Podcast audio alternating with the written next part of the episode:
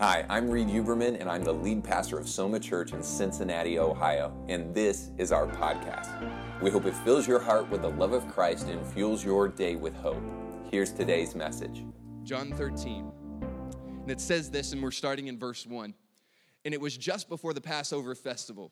Jesus knew that the hour had come for him to leave this world and go to the Father. Having loved his own who were in the world, he loved them to the end the evening meal was in progress. Now, what you should know is that this takes place at the Passover meal. That's what the evening meal is. So maybe you conjure up this image of like Da Vinci's painting of Jesus at the center of this really super long table, which, by the way, they didn't even set at tables back then.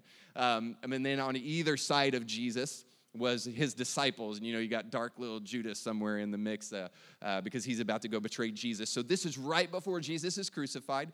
They're celebrating the Passover meal. Jesus just got done saying, This is my body and this is my blood. Take, eat, and drink in remembrance of me.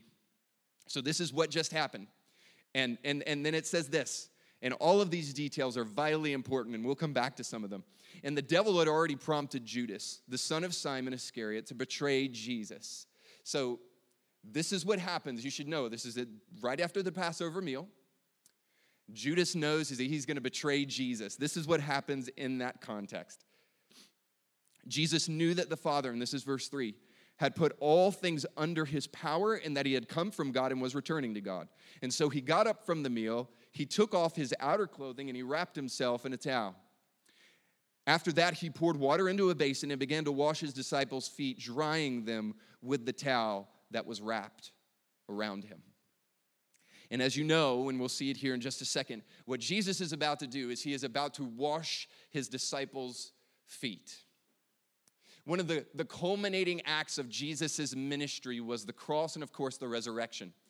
Prior to that, he does one magnificent symbol prior to going to the cross to try to illustrate to each and every one of his disciples this is what I'm about to do. And by the way, Jesus would consistently tell them, I'm to go to the cross, I'm to die, and, and this is what's to happen. And his disciples would be like, Yeah, sure, Jesus, that's a good one. Anyway, so when are we to kill the Romans? Uh, so he, he had this very different idea of, of helping than, than his disciples did. And so Jesus does this extraordinary act. Now, here's why this is extraordinary Washing people's feet was not extraordinary for the time. In fact, it happened very often. If you would come for a dinner party or come to uh, uh, someone's house, um, for any type of party, what would typically happen is two things. Is first of all, you would be greeted with a kiss. Now, for some of you who have really sharp beards or don't shave very often, we thank God that you're not going around kissing us, um, unless your wife likes that kind of thing, of course. Uh, but what they would do back then is even the men would kiss one another. But you think maybe of European cultures, that kind of thing. You'd be greeted with a kiss first and foremost. Second of all, the next thing that would happen is that the man of the house, the host, would then um, get his servant or his, uh, his worker in the house to come and wash uh, the people who were coming to the house wash their feet. Because back then they had open-toed shoes sandals and their and their feet were usually very dirty. And it wasn't just to keep their floors clean like we do take your shoes off before you come. No it was it was as a, as a courtesy to them because they knew that they probably had dirty feet and they didn't want them to feel self-conscious about it. So they would they would get their servant to come and wash their feet the moment they, they came into the house. Now, what is incredibly extraordinary about what Jesus does right here in this story is this is that the host would never, ever wash the, the, the people's feet. It was seen as something that was too low an act for the host of a house, who was generally a wealthy man or at least somebody who had enough money to own their own place. No, they would get the servant to come, and then the servant would come and wash uh, the people's feet, and then he would go back to doing other various things and working around the house. But it would never be the host. And so when Jesus does this, it's incredibly different. And it's extraordinary because he was the host of this dinner. In fact, he was the King of glory, he was God himself here on this earth. And yet, he bent down to wash his disciples' feet. As we jump into this message today, um, Jesus says this really powerful thing. He says this to try to redefine what success truly looks like for his disciples. And by the way, um, Jesus did this very often with many things. He would go around saying stuff like this You have heard it said, but I'm going to say to you. Jesus was very countercultural. He didn't just go with the flow. And so he said this you guys are used to this paradigm, and by the way, we are today too. You're used to the CEO or the richest person or the person who has the most degrees or, or that kind of thing. You're used to that person leading. You're used to that person telling people what to do. But I want to tell you, I want to tell you something radical. I want to tell you something extraordinary that that's not the way it happens in the kingdom of God. That's not the way it's supposed to happen for Christians, in other words. He said this that you're used to the Gentiles or people who are non Jews lording over you and ruling you, and they're the ones who are great. But I want to tell you that the great people on this planet are not rulers, but servants. Maybe you think things like the first shall be last and the last shall be first, that Jesus said. And, and, and even talking about John the Baptist, where he said that there's no one born of woman that was greater than this man, but he that is least in the kingdom of heaven is greater than he. Think about all these things that Jesus said to just try to totally change our paradigm of what greatness and what success truly looks like here on this earth. And I don't know how you define success here this morning, but, but can we redefine it based upon? Can I challenge each and every one of us, including myself, to redefine what true greatness looks like? And Jesus said this He that is the greatest of all is servant of all. Now, we'll never do that, by the way. You can never serve everyone. There was one act that did that, and that's why Jesus is the greatest of all. He went to the cross and he died for everyone and served all mankind by dying on the cross for each and every person, for God so loved the world. So God served the world in that culminating act of, of, of, of Jesus' ministry. But, but he says this, but, but if you want to be great, serve. Now, I can't help but ask this, this question that's a little bit controversial, not very much. If you know me, you know I don't ever like to challenge or be controversial, but, but here's what, what, what I think about when I see this. What would it look like if we came to our jobs and to our homes? What would it look like, of all places, if we came to church and we came to those places the way Jesus came to this earth. Again, he says this in Mark um, 10 45. We'll get there in a second, but he says this. He said, I, I came not to be served, but to serve. What would it look like if we came with that kind of mentality?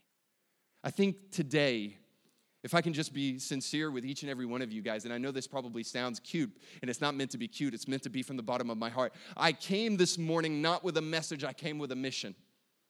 Is that all right?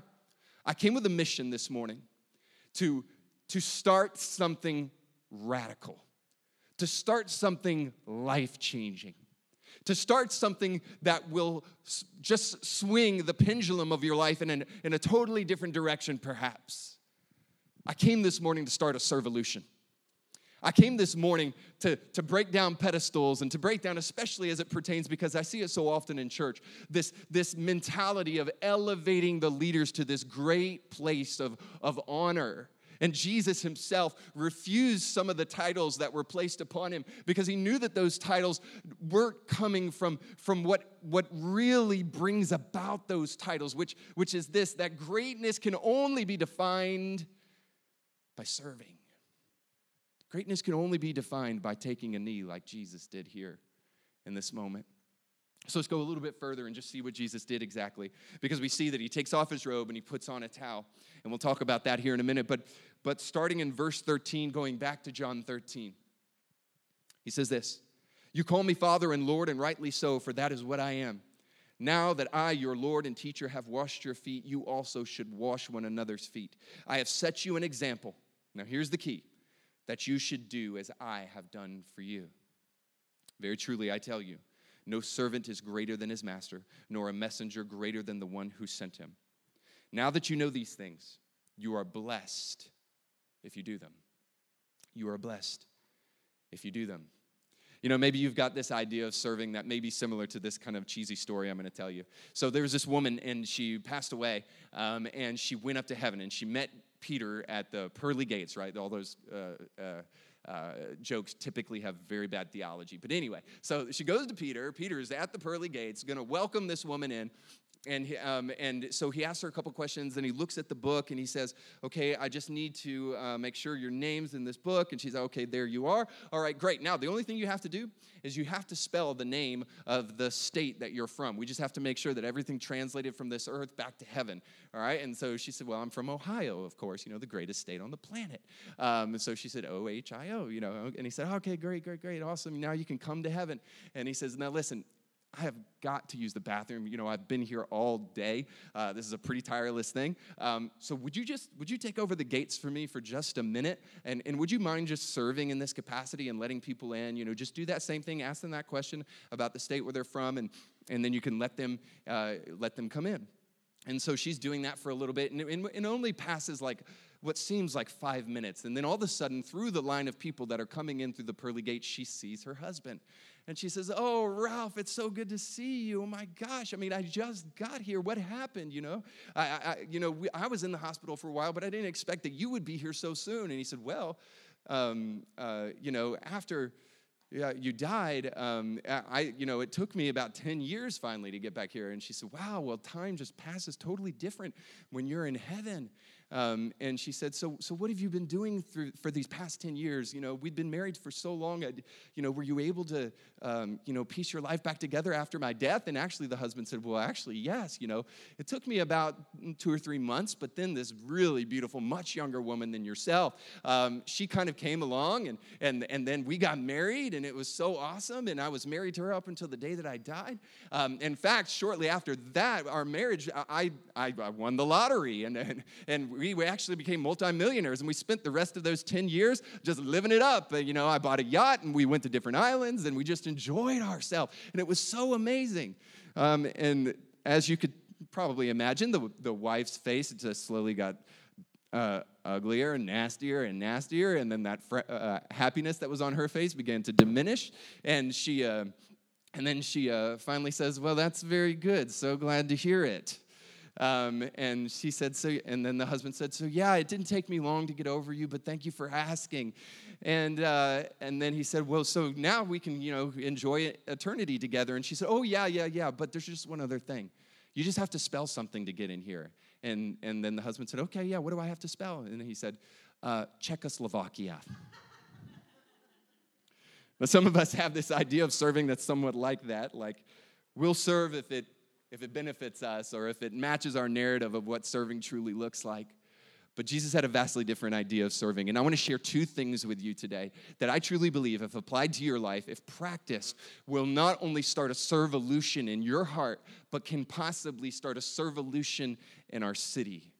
And of course, you know, the idea here is that we're, we're starting a revolution, but we're going to start a revolution vastly differently. We're going to start a revolution whose, whose cornerstone is serving and giving. And so here's what I, if we're gonna do this, if we're gonna follow Jesus' command to do what he told us to do, you're blessed if you do them. If we want this blessed life, we gotta get back to the place where we ask ourselves, okay, so do what, Jesus? Because I genuinely don't think that Jesus was literally saying, go around washing everyone's feet. Because that was a cultural thing for them. It's not a cultural thing for us. Could you imagine? Hey, I wanna serve you, take your shoes off. Uh, this is getting kind of weird, buddy. Uh, I don't know what kind of church you go to, but so, so obviously we don't have a problem with washing feet. In fact, back in November, some of you who are here today and uh, and uh, uh, some of you, if you decide to make Soma Church your home, you'll get the opportunity to do this in the future, or at least help with this outreach. Um, we do wash feet. We just uh, back in November, we washed um, over hundred people's feet. So over 200 feet from residents of City Gospel Mission, men, women, and children. And then after we wash their feet, we fit them with brand new socks and a brand new pair of shoes, because we believe in serving the way Jesus taught us to serve. But I literally don't think Jesus was saying, go around and wash people's feet. What I think he was saying is, is he was saying, take the ultimate act of serving and do that. So, in other words, he was using it as an illustration to say, I'm doing something and I want you to, to follow in my footsteps here and I want you to do the same thing. So, the first thing that I think Jesus was doing, I think, can be symbolized in the fact that he dropped his robe. And you don't have to go back there, but just simply, um, it says that he removed his outer clothing. He took off his robe. What you should know about that robe to understand exactly what's going on here is that that robe was something that was very expensive. In fact, when the Roman soldier, soldiers crucified Jesus, uh, they had um, the ability to take any of his possessions that were on him. But the one thing that they gambled for was that outer robe. And the reason they gambled for it, and if you see it in, in the story, it's because it was woven into one piece. So, in other words, it wasn't patchwork. In fact, the robe was probably very costly and very expensive. So, that's why they're gambling for it. So, this robe was something that signified Jesus' status. Not only because it was very expensive, because most people didn't have multiple change of clothes like we do in this day and age. So, this is the robe that Jesus wore when he walked on the seas of Galilee. This is the robe that Jesus wore when he broke that bread and those, and those fish and he made just a couple turn into thousands. This is the robe when he went to Lazarus' tomb and said, Lazarus, come forth. So much like we do today, not only is clothing a status symbol for us, but like when you go to Planet Hollywood or any of those places like that, you see the, the Terminator jacket or something like that. So this robe was associated with a great person. And so when he's taking his robe off, he's saying, I'm taking off every status symbol, everything that signifies who I, I am here on this earth to each and every one of you, and I want to give you a new symbol. I want to give you, oh, come on, I hope you get this. I want to give you a new way of defining who I am. And throw up that Mark 10 45 scripture verse because I want you guys to see this. This is what it says. It says, For even the Son of Man did not come to serve, but or to be served, but to serve and to give his life a ransom for many. So you see, the way Jesus came to this earth was not to be recognized only as God, but also to serve us to the ultimate extent and to give himself fully and completely to us. Can I ask you this question? And this is for everybody. This is whether you're a Christian or not a Christian or wherever you may be in your journey here today. If we were to strip you down, now not literally because nobody wants that, uh, but if we were to just get down to the core of who you are, if we were to just, just, if you were able to define yourself, say, when I look in the mirror, this is who I want to be known as, what, what do you say? What, what is that to you? What does that look like for you? And can I just tell you that the way Jesus wanted to be known was as a servant? When you, when you strip Jesus down to the bare essentials, Yes, he's God, but he wanted to show you a different kind of God, a God that was willing to take a knee, to take out his, off his outer garment and, and to pick up a towel. He wanted to be known as a servant. Boy, when I think about my life, when I think about the legacy I can leave for my children, when I think about the, the, the, the, way I want to live my life and the things that probably I'll be most proud of when I take my last breath here on this earth, I think the things that I will look back and be glad I did were those moments where I was like Jesus and I served. If you've ever had somebody do something just incredibly special for you, then you know what this feels like. Um, somebody who just did something that blew you away. Maybe they, they paid for a meal, or maybe they um, let you stay in their house when you were going through hard times, or, or maybe they did something extraordinary. Maybe, um, and I've heard this before, I'm sure this is probably not true of anybody in here today, but, but maybe you were homeless and somebody came by and said, You're not going to be homeless tonight extraordinary acts of, of serving that just blow you away. This is why we serve, because we believe and have seen what serving has done in our life when God has done it for us, and now we want to we want to do it for other people. But it's interesting because often it's, it's not the way that we are, if we're to be completely honest this morning. We don't often value service the way that, that God does. In fact, I think more often than not, we buy into the cultural idea that the more money you have and the more possessions you have, the greater off you are. Now, I don't have a problem with that, and believe me, I wish I had more. Um, but, um, but we shouldn't just identify with the culture that says possessions and um, notoriety and feeling successful with your occupation, that that's true success. So we, we buy into this paradigm, if you will, that power plus prestige equals success. But can I just challenge that notion today? And can we throw away this American idea completely that that's truly where success lies? And can I just encourage you to, to buy into a new paradigm? A new paradigm that says that you don't keep your life for yourself, that sacrifice and servanthood equals success. And I don't know how that sets with some of you here this morning, and I don't even know if you know what that looks like for you, and hopefully we'll try to flesh it out. But but but at least you you know this idea of what serving truly looks like and, and how countercultural it is for somebody to not only take care of themselves, but to take care of others in extraordinary ways. And again, we'll get to what that looks like maybe for some of you guys. But you should know that this is the way the disciples were too, much like we are in our present day and age. Is um, so at the Passover meal, you guys probably remember this story if you've ever seen an Easter play or anything like that. I love this scene because they just got done arguing with one another, and this is what they do. Um, Jesus says, "Hey, one of you is going to betray me." Now they think they're so awesome that they don't even know if it's them because Peter's like, Is it I, Lord? Is it I, Lord? Is it I? They're all around their table. They're like, Is he talking about me? Could it be me that does this? And they're saying that, and John probably leans over because this is what happens next, is it says they fight about who's the greatest among them. Isn't that weird? So they're there and they're talking about Jesus, and Jesus is talking about the cross, and all of a sudden they break out into a fight about who's the coolest. And so I, I, imagine maybe something like this. They're like, Is it I, Lord? Is it I? And John probably leans over to Peter and he's like, Yeah, it's probably you, dude, because I mean, you're a pretty brash fella. And then Peter's like, Who are you, John? I mean, what have you done? Look at me, I walked on water. And he said, Yeah. And John probably said back to him, Yeah, but I'm the one that Jesus loves. I mean, I'm the one that's got the seat right next to him here at the table. Take that, Peter. And then uh, Bartholomew probably pipes in and he's like, Well, both of you guys are kind of messed up. I mean, yeah, you walked on water, Peter, but you sank. I mean, maybe you don't remember that. And then Peter says, Oh, nobody even knows what you did, Bartholomew. And then uh, Thomas pipes in, of course, I'm sure, and says, Well, I doubt that it's any of you, because I doubt that any of you would ever truly uh, be Jesus' favorite. When, uh, of course, you guys know it's me. And they're all, and then probably the whole team turns, You doubt everything, Thomas.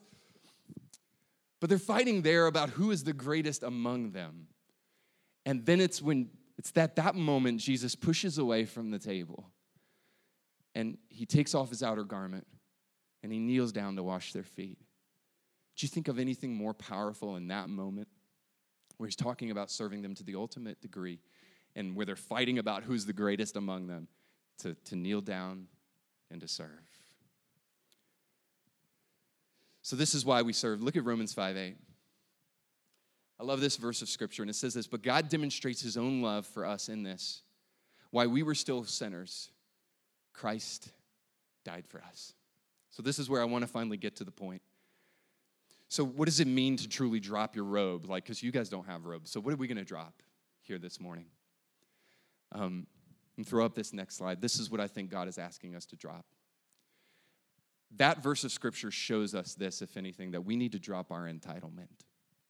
You know what we deserved? While we were yet sinners, Christ died for us.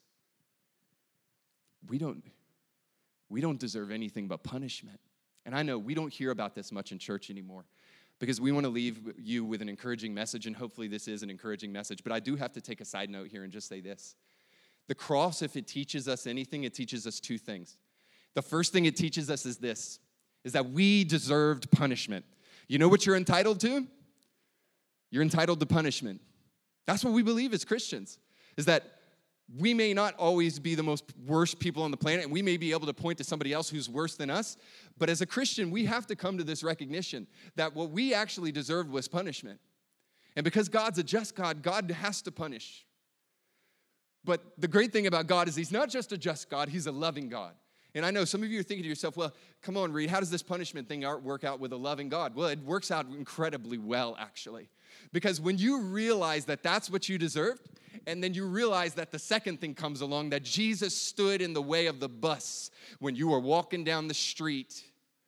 And then, then when you realize that you deserve the bus, and that Jesus took the bus for you, you realize even more how much He loves you. It's the gospel message. You deserve punishment, but Jesus took the punishment for you. If you miss the punishment, you miss the goodness of the good news. The greatness of the good news is that that's what we should have had, but God gave us something else instead. He gave us freedom and life and hope when what we actually deserved is punishment. That's the epitome of the while we were yet sinners. So here's the great thing about this whole bus analogy thing, too. So I, don't want to be crass here this morning, but I'm going to go ahead and just like, this is the vision I get in my head as I think about this. The Bible also says this that many people might die for somebody they love, but nobody ever dies for somebody they hate or somebody that hates them. So, so he gives this analogy of like, so it's not just that like the old woman's crossing the street and that Jesus pushes her out of the way so that he can take the bus himself. It's that that old woman, if we want to keep with that old woman, just flicked Jesus off um, and then yells at him and then steps out in front of the bus and then Jesus pushes her out anyway. So it's the analogy kind of of where we were at. We had zero to offer him. We didn't have any great, great righteous deeds that we could just say, Look at all the awesomeness that I am, God. Look how great I am, Jesus. We had nothing to offer him while we were yet sinners. By the way, the tail end of that verse just says this that, that very few people would ever die for an unrighteous person. And the whole point of that scripture verse is this is that that's what Jesus did for us. That's what Jesus did for us. When we had nothing to offer him and we deserved nothing, God gave his everything for each and every one of us. So if we're to drop our entitlement, I think the one thing we need more than anything is, is if we're to drop entitlement, we got to pick up gratitude. And I believe that that will spark a servolution in our heart. If we understand daily that we're not entitled to anything, in fact, if I can just get really real here for a moment for each and every with each and every one of you guys and just say that I attended the funeral yesterday of a 10-year-old little girl who passed away. And the whole time I'm thinking to myself, I don't know if I would have the strength to do this. And I got to be honest with you, even as a preacher, I was convicted by the strength of the parents who are going through this difficult time. Which, by the way, I should also mention was, was helped by a great, great family of people who came alongside of them and, and helped them during this time. But I think, I thought in that service yesterday, one of the only ways that we can ever deal with something that hard and something that difficult, no parent should ever have to lose their child, is to remember that every single day on this earth is a gift. That we, even we're not entitled till tomorrow.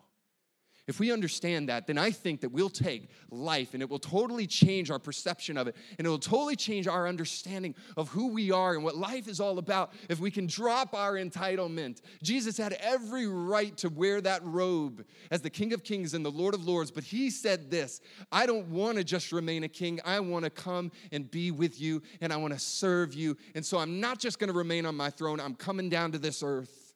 That's the beauty of Christianity. I remember one time that I was speaking to a Muslim girl, and uh, it's actually um, a young white girl who converted to Islam. And I just thought that it was an extraordinary uh, thing because you, you often don't see that. Um, it's typically a very cultural religion and it's a Middle Eastern religion. And so um, when, when you see that, I, I, was just intrigued. And so I started asking her questions. And then I finally just asked one last question. And I don't know how it will sit with you, but this, I'll just tell you how it sat with me. The last question I asked her is when you ask forgiveness of Allah, um, how does that work? Like, what do you guys believe about redemption and forgiveness? And this is what she told me, and it broke my heart when she said it. Uh, to the point where I didn't really ask her any other questions because I was really, really hurt, like in my heart. Um, she said this. She said that, well, we just beg Allah for forgiveness and we promise Him that we'll never do it again and we hope that He forgives us. And I thought to myself, boy, that's a tough way to do life. Promise God you'll never do it again and just beg for forgiveness. But that's not what Jesus planned. That's not what Jesus offered. He offered something vastly different. He offered forgiveness in spite of who we are. He offered forgiveness to us when we don't always do the right thing. And if anything, that should bring in our heart a sense of gratitude. Now, I don't have time to get into the story, but I would love to this morning. But I want to let you guys go in just a little bit. But, but here's this thing if you need to pick up gratitude this morning, let me remind you of a story.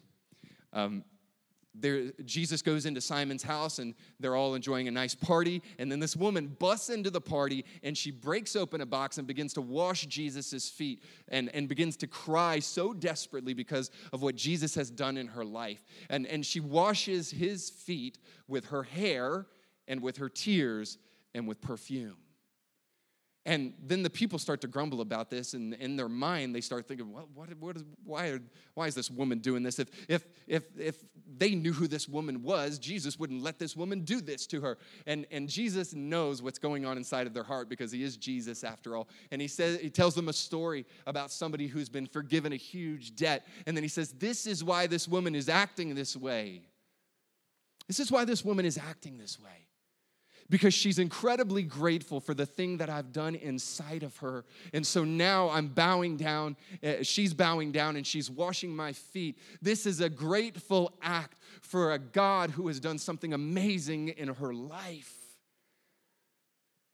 Sometimes I find that even as myself, as a mature Christian who's been doing this a while, and even as a pastor, and maybe you guys too, that we forget how good God has been to us. And, and we forget the beauty of the gospel story.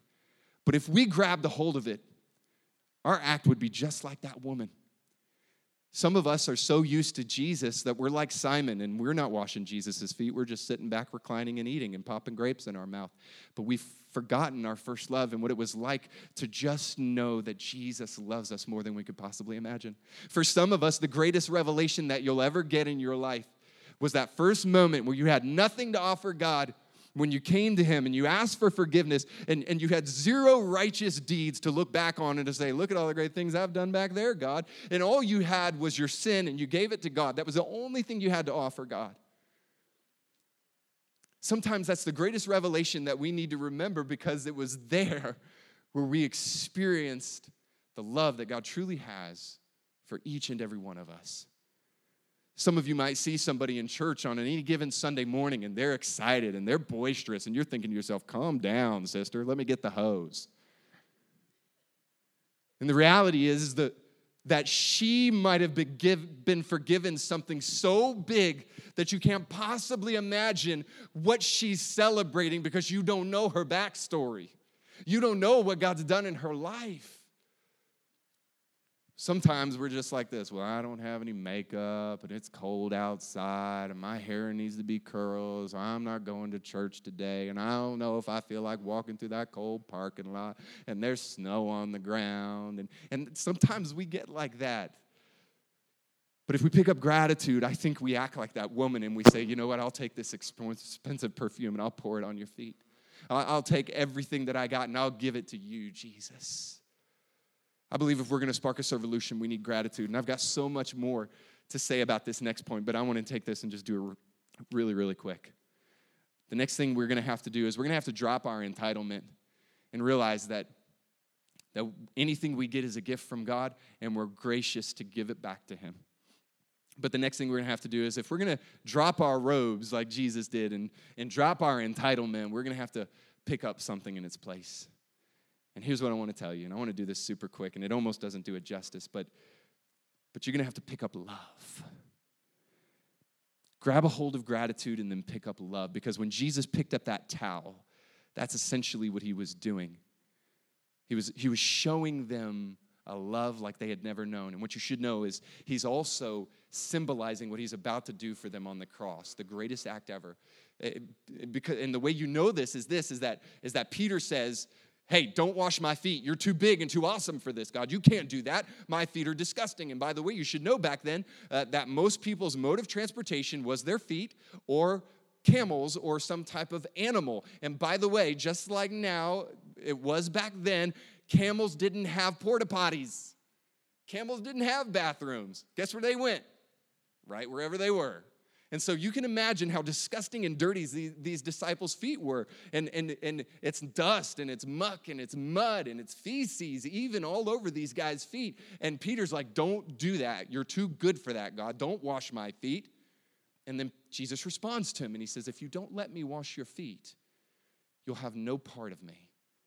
And then Peter's smart. He's ding, ding, ding. He's like, All right, if that's the way it is, Jesus, then wash my head, wash my toes, wash my ankles, wash, wash everything because I want you. And so, what Jesus is saying here is that I'm illustrating what I'm about to do for you on the cross. In other words, if you got a problem with me touching the mud on your feet, you're gonna have an issue with me touching the mud that's in your heart. You're going to have an issue with, with recognizing the ultimate act of service on the cross and what I do for you there. And if you don't let me touch your mud now, then when this happens, you're going to be all wigged out because, because I'm just illustrating a small act of service for the greatest act of service. And so when he's saying, do what I do, he's saying, be grateful, but he's also saying, love other people. Love people. And here's the way we should love them just like that mud. Jesus, who could have snapped his fingers, called angels to come and wash their feet, could have just had them turn around and wash his feet. Jesus bends down and washes their feet. He bends down and washes their feet, saying this that I'm willing to get dirty. I don't care what it takes to show you my love. So when we talk about love, what are we talking about? We're talking about the kind of love that Jesus, Jesus showed. And here this verse illustrates it very well, 1 John 4:10. This is love. Not that we loved God, it's very similar to that Romans verse, but that he loved us and sent his son as an atoning sacrifice for our sins. So it's so this is the kind of love. It's not that that, that we loved him and it's this mutual kind of love. It's like the again the Romans 5 8 thing. While you were sinners, I, I loved you. When you didn't even love me, I loved you. That's what it's saying. It's an amazing love. So, what is this love? It's it's it's not conditional love. It's not love because of. And if some of you are married, you know this well. There's days where you do not love your spouse because of what they're doing. Am I right? Can we get anybody to testify? Because there are some times where they do not do stuff that's lovable. Now, if you have kids, even more so. Sometimes you think to yourself, that person came from me, but I know they're like their mother. I mean, whatever, husband. Uh, I never say that to my wife. Um, you should see my son walk. He walks just like my wife. Like, like all right, let's tell everybody what to do up in this place. Anyway, um, but but you guys know this well that there are times where the people that we love the most are very unloving. And a deep deep love doesn't only love because of what they do because they do the right things. The deepest kind of love is not a because of love it's a in spite of love. I love you in spite of what you've done. I love you in spite of the way that you're acting. I love you in spite of the attitude you're giving me right now. I love you. It's unconditional love that's the love that Jesus had for each and every one of us. And that's the love that he's asking us to share with our world, with the people who are closest to us, with the people who don't seem like they deserve love. Isn't that where, isn't that where it gets radical? Because there are people who you think to yourself, when you do this timetable, this equation in your head, these people don't deserve love. They're doing this and they're doing that and they're doing that. Maybe you've done that before. But the kind of love that Jesus is trying to illustrate for us here today, and I believe if we're ever going to truly spark a revolution in our hearts, is with this kind of unconditional love. If we go to work on Monday with a grateful heart, not only will it help you find people to serve, but it'll also turn your joy level to like 10, wherever you're at whatever you're doing, it'll change your joy level and take it up a couple of notches. Just think if you didn't feel entitled to that parking place when that person pulls in in front of you, you just think to yourself, well, whatever, we'll go find the next one. It'll take your joy level to a whole new level. um, but it'll also spark something in your heart. You'll be grateful for everything that you've been given and you'll want to give it to other people. And then if you grab a hold of this unconditional love, um, you, you'll find people who, who sometimes have dirty feet, and you'll bend down and you'll be with them, and He'll show you His love. So, as we end our time here today, I just want to I just want to ask you this question. This kind of unconditional love that we talked about today, is it in your heart? Do you know that unconditional love of Jesus? Have you seen the love of Christ revolutionize your life. Here at Soma Church, And I hope you hear my heart on this because this is not prepared statement stuff. Jesus is not just a religion, he's not just a good option. He's not just a religious figure, he's not just a good teacher. He's the God who doesn't care about a throne because he loves his people more than anything else. And he wants to be with you. He wants to meet you in your mud and he wants to help you. He wants to pour water on it and he wants to cleanse you and he wants to make you whole. You might say, Reed, well, you don't know my warts. You don't know my wounds. You don't know my backstory. You're right, I don't. But I can definitively tell you that Jesus doesn't care about it. He cared so much about you that he took nails into his hands and to his feet. And I want you to consider today going beyond the religion, going beyond the story. And I want you to truly make a bold next step. And I want you to say, All right, I'm willing to follow this God who loved me to the max. For those of you who are here today, and maybe you would say you are a believer, then I just want to encourage you. I want to encourage you to grab a hold of the gratitude that will spark a servolution in your own heart, a personal servolution in your life. Where you go from feeling that you're owed anything to feeling like your whole life is an opportunity to share the great thing God has done in your life.